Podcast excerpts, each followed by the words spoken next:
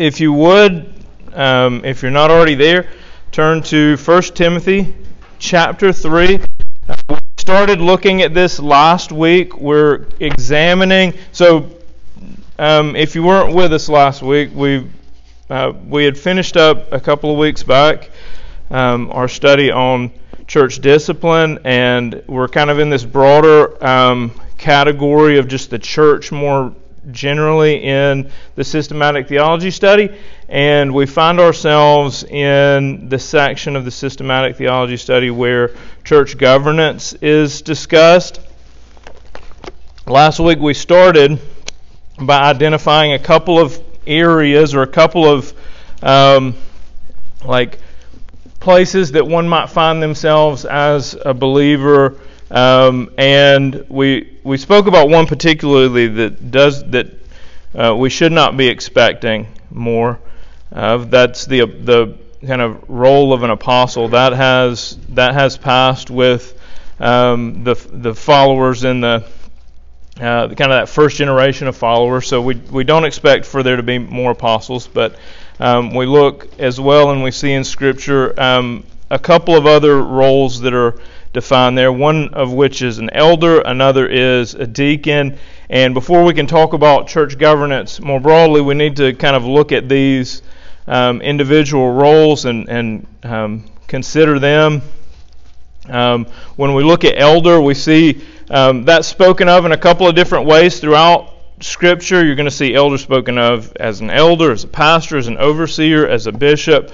All of these are interchangeable um, in the, the type of responsibility that they're speaking towards, and we're going to be digging into that um, this week. We, were, we, we began that last week.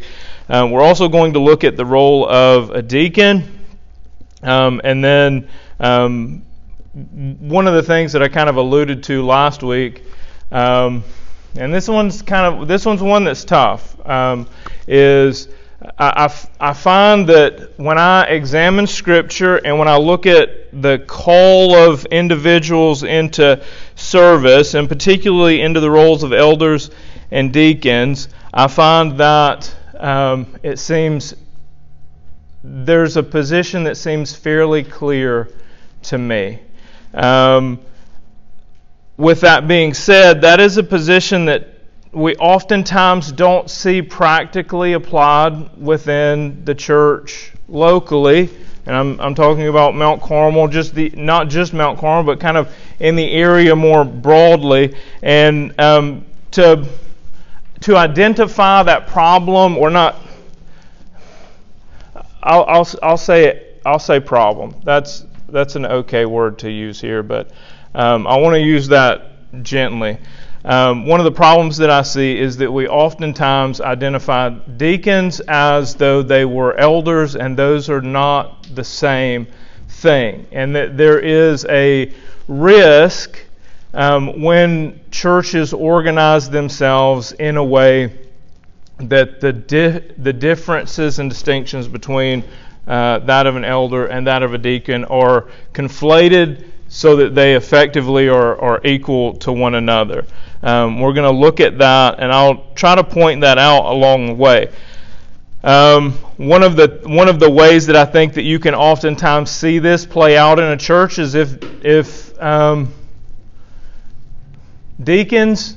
I'm, uh, let me let me say it let me say it like this because I think when, as we dig through the text and we identify these two differences between the two, um, there is a responsibility that's applied to someone in eldership that is not applied to someone who is a deacon, and to apply that responsibility to a deacon does a disservice to the responsibility that that person called into that position as a deacon um, should have. And it also causes us, without necessarily thinking that we do it, applying the restrictions for an elder to those that we select to be deacons among us. Um, and not everyone who might be um, used as a deacon would necessarily even seek or desire um, that extra responsibility of being able to present God's word before the church. Um, so I think what what that can lead to long term is that we can find ourselves in a place where we have men who should be called to service um, who are not. Um, and long term, that will ex- that will exhaust those who are, who perhaps might should have been better classified as elders, um, but because that distinction was not something that that particular church had, then instead the de facto is you're a deacon, but behind the scenes, effectively, you probably ought to qualify as an elder for that because there's a particular type of responsibility that tends to be applied or given to those who are called into that office or position of a deacon, um, which is uh, in many ways um, unbiblical. Um, so as we as we dig into, I want you to pay attention to the text around elders and then deacons. I mentioned last week that there are a lot of similarities when it comes to the character of the individuals called into these roles, but there's a distinct difference between the two. Um, and we'll dig into that as we dig into the text. Those things are, are seen when we examine the Word. I want to put this out there before we kind of get too far into this. Um, kind of plant this seed in your minds in regards to um, an elder in general. When we look at this, some of the traits that we started examining last week that we're going to continue examining today.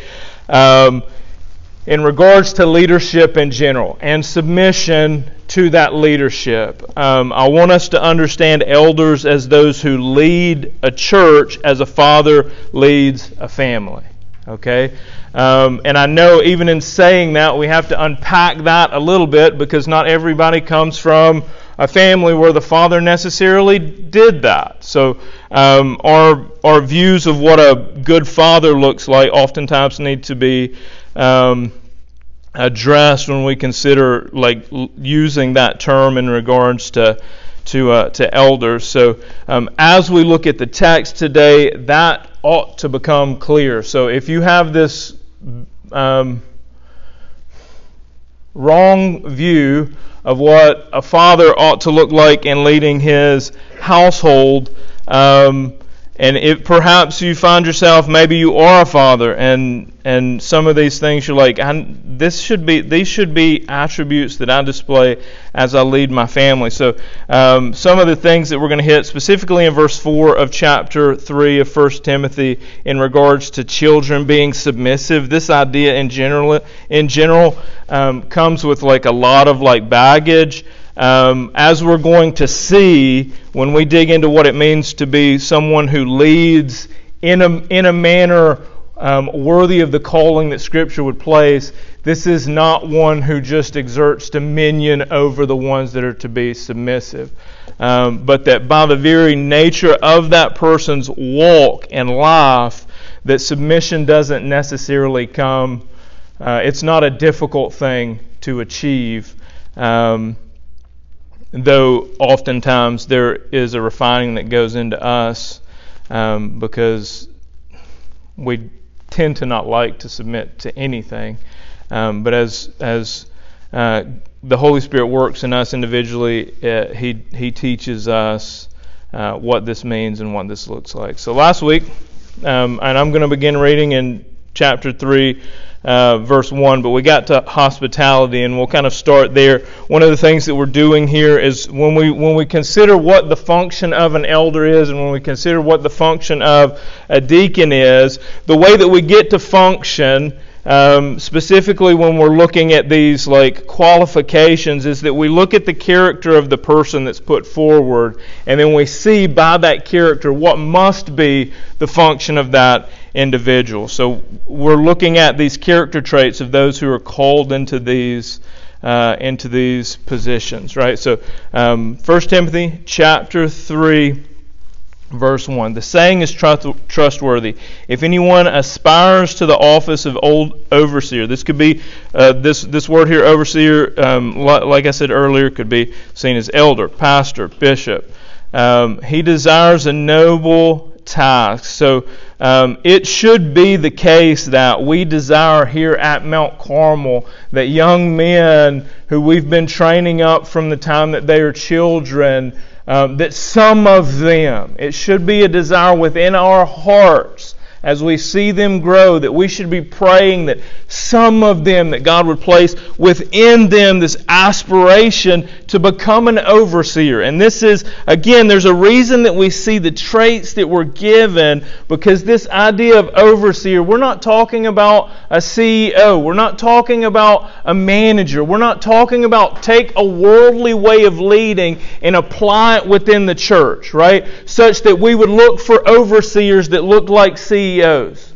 Or that we would look like overseers that look like productive managers in a workplace. These are not the same characters. And you know this to be true if you've worked anywhere for any length of time, is that oftentimes those in that context that find themselves successful in no way would line up with the realities that we see when we look at the qualifications for these individuals. Because the character between the two is the difference maker. And the way that that individual leads comes out of that. So we should be praying that the young men here at Mount Carmel would have a desire, that some of them God would call to desire, to aspire to this office of overseer. That there would be some young man that would say, One day I would desire to have these traits in my life such that I might find myself useful to God for His people.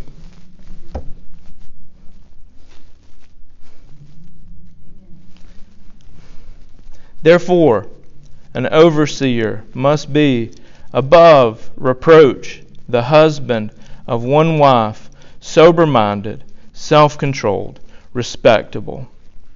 So we got if you if you want to hear the discussion um, that we had about that. Um, I encourage you to go back to the podcast and listen to the recording from, from last week. We're not going to um, retrace our steps on those different attributes. Today we're going to begin with this new one here hospitable. So, an overseer is to be hospitable. What does it mean to be hospitable? When you think of someone who is hospitable, what are the attributes that you that you um, think of in your mind? When you think of someone who's hospitable, hospitality in general. Say this again. Welcoming. So, someone who would welcome you into their home, who would not just be like, well, okay, I guess there's no one else going to do it, so we'll host it at our place right? But hospitality is is this this uh, this being hospitable is one who says, "I desire you to come, and and the the things that God has gifted me with, I'm going to leverage them for blessing you." Right? That it's something that from within the heart of that individual that they seek to bring some kind of like giving, welcoming atmosphere where you can be you. Right? Like, has anyone ever found themselves in a place where you were like, this is very hospitable? Have you ever perhaps been to a restaurant to where they like manufacture manufacture hospitality for the for the sake of the experience, right? Where it's like your your water your glass of water will not go empty because someone's there going out of their way to keep that glass full, right? Where it seems as though while you're there in this place that every need that you might have is attended to, right? This is, this is the feeling, this is the experience of hospitality. It's welcoming. It's welcoming in a way that when you find yourself there, like, I could stay here for a while, right? Your guard comes down in this type of environment. Right? So, for those who are called, who aspire to be overseers, this is an attribute that we ought to expect to see in this person. Do they invite you into their home? Do they when when you are with them, do they do they bring this like sense of which like they're giving something of themselves in that interaction. This is what it means to be hospitable. And then we get to It also means um, easy to be with. Yes. To, to feel con- connection. So it might, if we are hospitable in the church, it means that we're seeking connections with people. in Yes. That come. And we all know people in our church that even Miss Gloria, who went out of her way at 80 years old to walk the pews and make sure she didn't miss a single Yeah. person. And even some of the newest people in our church, when she passed away, would say, This lady made me feel welcome. yes. And it's not just even in our homes, but it's in our and it's in our interactions with people. Like, can people say they enjoy their time with you? And that's not to say that every moment will always be bright and shiny, right? But even in the low lows, that it's not like, well, you can come and, and hang out whenever everything's good and I don't have to hear you complain, Right.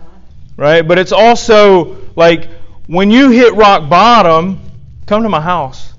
Right. Talk to me. use the word hospital. Yes. I mean, Yes. the same vein of thinking. Yes, like to care deeply, right? And I, and I want us to understand that um, as we consider the governing of a church, the leading of a church, those who are overseers, having this nature breeds it within the other. So as we as we look towards this like how do overseers lead? There's going to be this overwhelming reality as we dig through this that the leadership comes by example, right? That they lead in such a way that like that attribute of hospitality, that, that thing that you see in them that is welcoming, bleeds into other people's lives right? It has an effect on others so that others see that the Holy Spirit within them confirms that this is the way that we should be going. And then you follow that lead, right? So hospitality is, um, it, this is, all of these are kind of character attributes that should be identified in those aspiring to this office of overseer. And now we come to this next this next element. Um, this is going to be one of those that I'm going to point out to you is a is a differentiator. Um, it is probably the pivotal differentiator between the two callings. Um, so um, we will see as as we kind of progress through the elder overseer, and then we start examining um, the the qualifications for a deacon. That many of the attributes that we will see in a deacon, we could point back, and perhaps it's worded slightly differently, but it essentially exists in the other. Um, this able to teach or apt to teach and we're going to look we're going to look in 1 peter chapter 5 we're going to look in um, titus chapter 1 as well to kind of uh, shore up this this idea um, what we ought to be identifying in those who um, have aspired to the office of overseer is that these individuals along with all of these other attributes, right? Not like, here's the thing that we can't, and I feel like a lot of times, just even in, and I'm going to say, like, an, uh, the pastor of a church is a particular, like, they are an elder. They fall into this, like, category of elder. But even in a place where you would find only a, like, the single elder model being applied, oftentimes we find ourselves looking at certain things while ignoring others. So, like, as an example, someone might be able to stand before you and speak extremely eloquently. They might be able to stir within you a feeling and fail in every other qualification. They are unqualified to be an elder. Therefore, unqualified to be a pastor. So, so I don't want you to look at this able to teach as merely able to teach. Right? It's not less than that, but that doesn't encompass the whole thing. Right? Like they might be, you might perceive that they're able to teach, but part of this able to teach really comes into like, what are they teaching? Right? Like this ability to teach, st- like if all they could do was stand before you and speak eloquently and stir emotion, and yet none of what they speak aligns with these character traits, if they can't practice the thing that they're preaching, then they will likely not preach that thing. Right? They will likely preach another thing.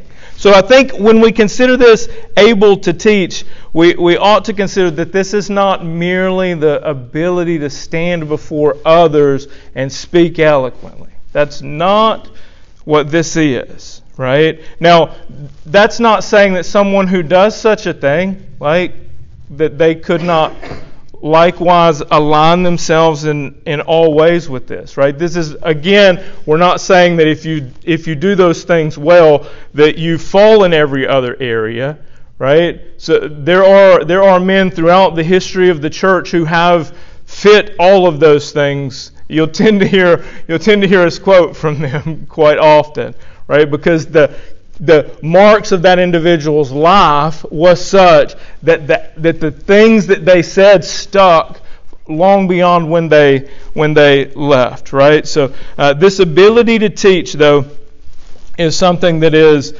um, a unique qualification of the one who is an overseer.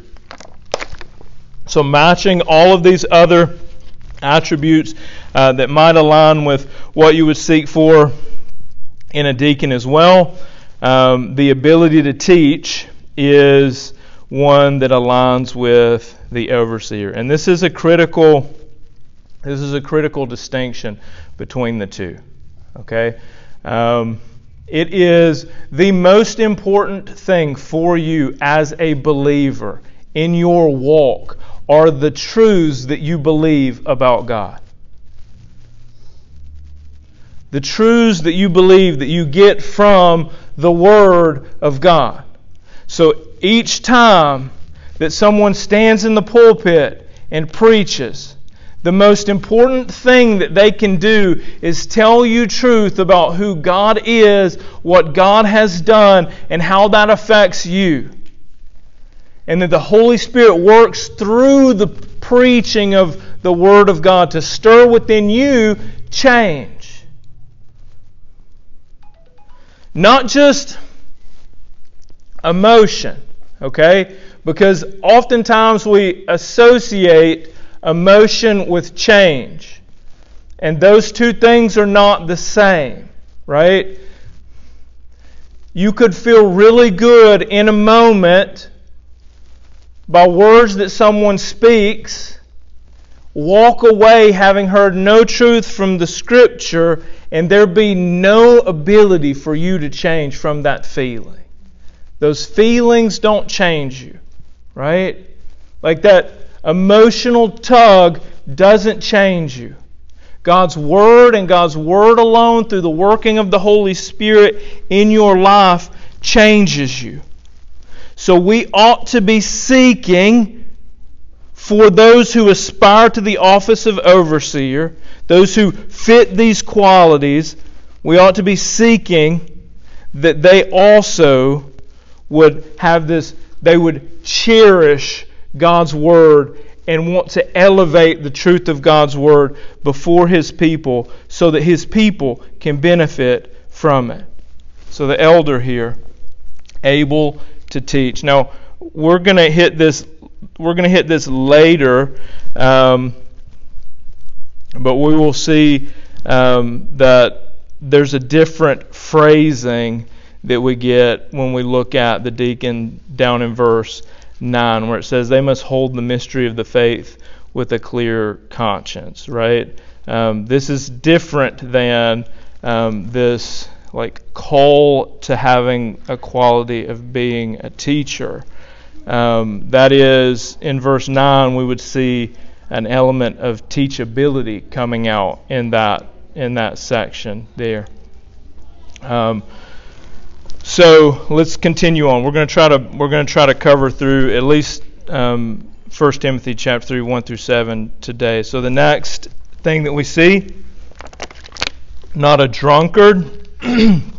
um, so one of the things that I want us to, I'm just going to keep kind of hammering this home again and again and again, is that there is a character trait that we see, or these are character traits that we are to look for in this uh, individual that's aspiring to this.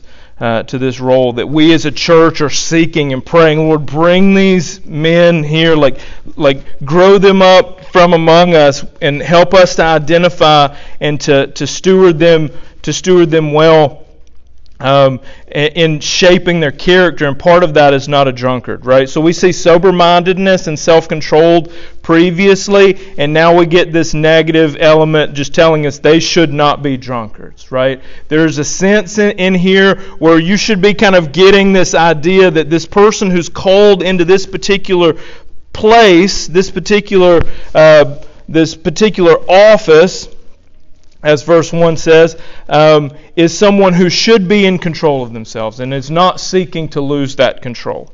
Right? Drunkenness is something that an individual gives themselves over to. Right? Not a drunkard. Right? This person is in control of themselves and, and like they seek to maintain that control and not give that control up to chemicals. Right? Not violent, but gentle. Again, so not a drunkard, not violent. And then as opposed to violent, we are we get here gentle. So the character that, that we should see in this individual, uh, what we should be seeing is that this individual is one that um, that we ought to be able to look to and see the character of their lives. And as believers, we should see in them things that we want to see in us as well, right? And the and that like stable standard that they put forward there um, does not give room for drunkenness, foolishness, debauchery. It does not give room for violence. What is this person like when they are faced with adversity? What is this person like when their ideas are challenged? What is this person like when they're on the losing side of an argument? Are they controlled? Do they tend towards violence or are they gentle? So, not a drunkard, not violent, but gentle. Again, we see these character traits of self-control and these so like the able to teach um, and then into drunkard into not violent like we see these like things that like drunkenness outbursts of violence and quarreling these are not always readily evident if you do not know that person, right? If you, if you have not had time to evaluate that person. But these are also things, like we would call them red flags or warning signs, where you can see them clearly when they manifest themselves, right? Drunkenness, violence, quarreling. And then last here, not a lover of money.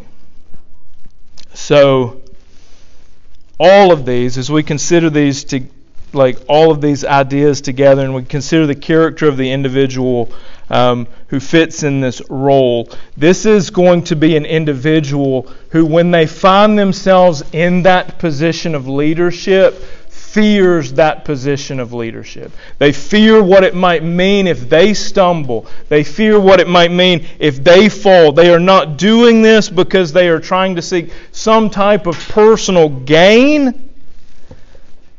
And, and clearly, here, the not a lover of money is evident in that. They are not doing this, they are not seeking this office for power or prestige or like a high standing or to make themselves wealthy. Verse 4 He must manage his own household well with all dignity, keeping his children submissive. For if someone does not know how to manage his own household, how will he care for God's church? The last part of verse 5 there. How will he care for God's church? And we start really being able to see what this overseer is doing. He's caring for the church. And kind of this last piece that we see in verse 4 and 5 points us to what I believe is one of the clearest indicators of whether or not a person who aspires to be an overseer fits the bill. Um, it's the clearest place to see this in their life, even if you do not know them personally. It's to look at how they manage their own family, right? Because if they're leading their family well, this is essentially at the at the end of the day, if a man can't lead his family well, he cannot lead the family of God well, right? Um, and if you're a father, you know how um, how heavy a burden it is to be a father. Period. Um, to try to lead your children well. Period. And then to think that there would be some who would desire to lead their family well, and then alongside that, God placed within them this aspiration to take this thing that God is, has and is training them with through their family and the daily lives that they live with their family and apply that in a way that the family of God grows from it. Um, this is a thing that we should desire this here. We should desire, this should be a thing that we pray for, that God would do this that God would not just like not just Dustin, right? Not just one guy. Um, and and if you look at this pattern that we see throughout the church, kind of in the local area, is that if a church is left only with that one guy, then you got three years, four years on average before you're seeking the next one, right? And this is this is why I think that this can be a, a disastrous problem for the way that we establish the governance of a church is because everything rests on the one guy. Right? And then what we find is we find we find men who claim to be called to be pastors who effectively are itinerant in the way that they pastor, such that you won't find one at a church for decades. It's, it's exceedingly rare. It's exceedingly rare. So we should be praying that God would do that here. We should be praying that He would raise up those who fit these qualities. We should be praying that He would bring them up from, from whether or not they're in the children's classes now and our children's workers are laboring for their spirits and souls that they might fit these qualities when they get older if God places it on their heart, or whether or not they're in the youth now, or whether or not they find themselves in the congregation at large and in another class. We should be praying that God would send these types of men here. He must manage his household well men. No matter where you fall in this, um, if you are a follower of Christ, if He has changed your heart, you should be seeking to manage your household well. Perhaps you have disqualified yourself from these roles. And that can happen. We see this all the time in where pastors fall from and are and, and effectively disqualify themselves for uh, a myriad of sins, oftentimes sexual sins. Um, so perhaps you find yourself listening to this, and, and, and maybe in your mind you're like, I've already disqualified myself. Do you have sons? Do you have sons? Could you not now steward well that perhaps God might raise up from within your household one who would aspire to this office and by your leading be kept safe for it. Keeping his children submissive. And this is one of those aspects right here where it's like when you hear any type of submission in Scripture, whether it's like children submitting to their fathers or whether it's wives submitting to husbands, there is this tendency within us to like reject and fight against this um, this word, right? Like we're Americans and Americans don't submit to anything. Right? Like that's like the that's like the the the that rises up within us. And I want to I want to tell you, and we'll see this. It'll probably be next week when we see this. Um, that this submission is not an oppression, right? This is not this uh, man leading his house and leading his house with like heavy iron fists of fury that will rain down on anyone who dares to disobey. This is a man who leads, living a life above reproach, faithful to his wife and family, sober minded in everything that he does, self controlled in the way that he responds to good times and to bad times, respectable in the life that he lives, hospitable, welcoming. He seeks to teach his family. He's not drunk. He's not losing control. He doesn't give himself over to things. He's not violent. He's gentle. He's not quarrelsome. He doesn't love the money that he has more than the greater gifts that God's given him in his family. I dare to say that if we as men could live close to this standard, that we would find it less difficult for our children to follow us. That's not to say that our children are going to be perfect, right? There's a lot that we can say to that as well. Um, we'll probably we'll probably touch on that again next time. Um, we can't guarantee even the best families that children don't sometimes go astray. Um, people are people, and people make their own decisions. Um, but there is a pattern of living in this person seeking uh, this office of overseer that at large, on average, when you see a person living this life, they will tend to have their children following after them in their footsteps.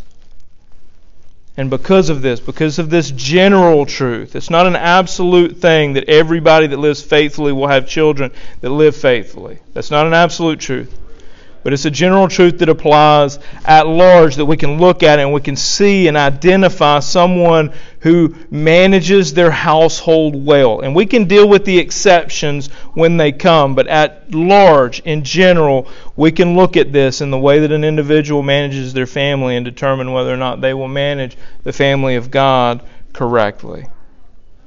Um, as as we kind of we'll, we'll close there today. I want us to consider um, what it would mean if we had a church full of these hospitable leaders